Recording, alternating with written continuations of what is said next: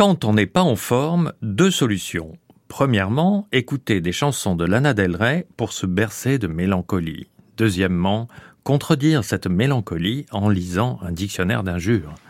Je recommande tout particulièrement celui d'Édouard Robert, publié par Chou en 1967.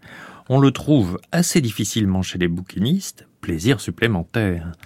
Pendant des mois ou des années, on cherche, puis on oublie, et un jour, par hasard, il est là, ce gros parallélépipède avec, dessiné sur sa couverture, un homme qui crie un énorme merde.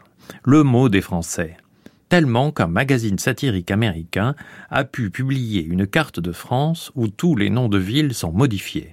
À la place de Paris, merde. À la place de Bordeaux, merde. À la place de Strasbourg, merde. Et ainsi de suite. Les Français sont des emmerdeurs.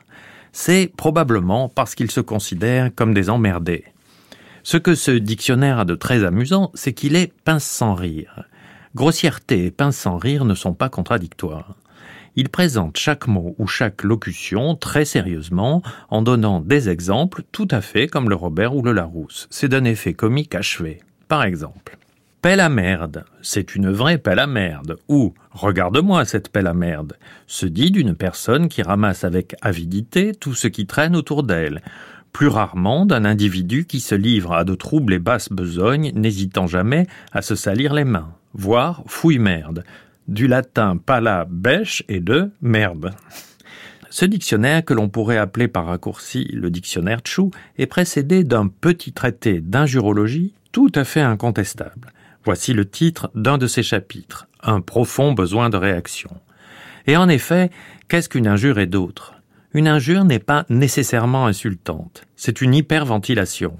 On suffoque d'indignation, on a très vite besoin de déboucher son moi par une parole qui fuse comme un bouchon. Une des injures envers les politiciens les plus réussies a été muette. L'auteur a né Zodaxa, un anarchiste français de la belle époque de l'anarchisme en France, les années 1890. Aux élections législatives de 1898, Zodaxa a présenté le candidat officiel de son journal La Feuille, un âne qu'il a promené dans Paris pour le faire bien connaître aux électeurs. Quand on a vu certains candidats, chacun mettra un nom à son goût, celui-ci n'était pas le pire.